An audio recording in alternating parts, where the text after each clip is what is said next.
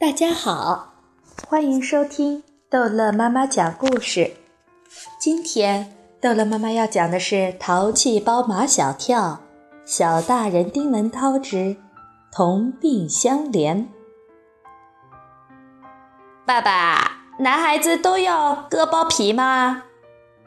马小跳坐在他爸爸车上，被带到医院去割包皮。只要有马小跳在身边，马天笑先生。就不可能专心的开车，他得一边开车一边回答马小跳没完没了的问题。嗯，有的男孩子需要割包皮。老爸，你小时候割过包皮吗？割过。痛不痛？不痛。一点点都不痛吗？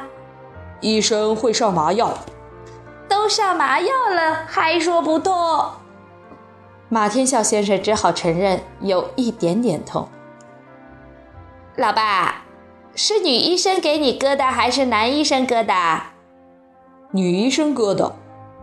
马天笑先生有点难为情，但也不能撒谎呀。嘿嘿，马小跳笑得不太自然。怎么笑的？马天笑先生知道马小跳在笑什么。如果今天是女医生，我就不割。为什么？我才不会当着女医生的面脱裤子呢。到了医院门口，马天笑先生叫马小跳先下车，他去停车。挂号的人排着长队，在人群中，马小跳发现了一个熟悉的身影：丁文涛，丁文涛。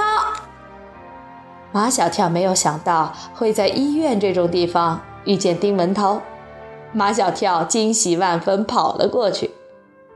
奇怪，丁文涛怎么不见了？丁文涛，丁文涛！马小跳在人群里窜来窜去，到处找丁文涛。马小跳看见一个戴眼镜的男人，跟丁文涛一模一样，连戴的眼镜都一样。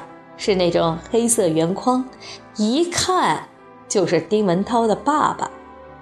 马小跳径直走过去，从那个男人的后面把丁文涛给揪了出来。你躲我干什么？我又不是老虎。丁文涛甩掉马小跳的手。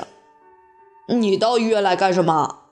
马小跳大声地说：“我来割包皮。”所有的人都看着马小跳，然后笑了。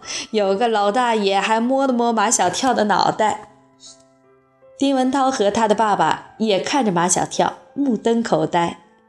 这父子俩连目瞪口呆的样子也是一模一样。哦，他来。丁爸爸抢着回答：“他肚子痛。蛔虫，肯定是蛔虫。”马小跳每次闹肚子痛都是蛔虫闹的，丁文涛和他爸爸都巴不得马小跳快点离开，幸好他爸爸来找他，把他给带走了。给马小跳割包皮的是个男医生，马小跳十分庆幸，他不怕痛，就是怕女医生。旁边就有一个女医生，她也正在给一个男孩子割包皮。因为有一架屏风隔着，所以看不见女医生和那个孩子，但能听见他们说话的声音。女医生说：“别紧张，把裤子脱下来。”男孩说：“医生，我我怕。”女医生说：“男孩子勇敢一点。”男孩子哭起来，听声音怎么有点像丁文涛。马小跳提起裤子想去看个究竟，被男医生按住了。别动，别动，你还没完呢。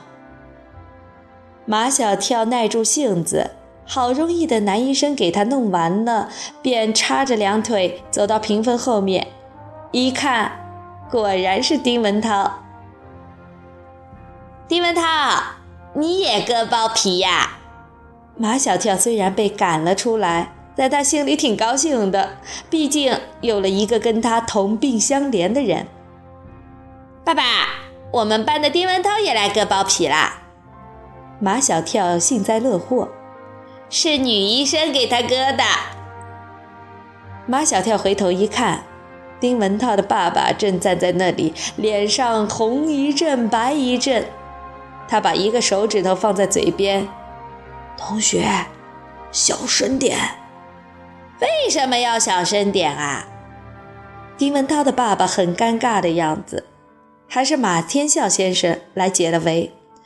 哦，对不起，我儿子就是这样。马天笑先生拍拍丁文涛爸爸的肩膀，然后要拉马小跳走。马小跳不走。哦，我要等丁文涛。马天笑先生无可奈何地朝丁文涛爸爸一笑，丁文涛爸爸也笑一笑，那是苦笑。丁文涛出来了。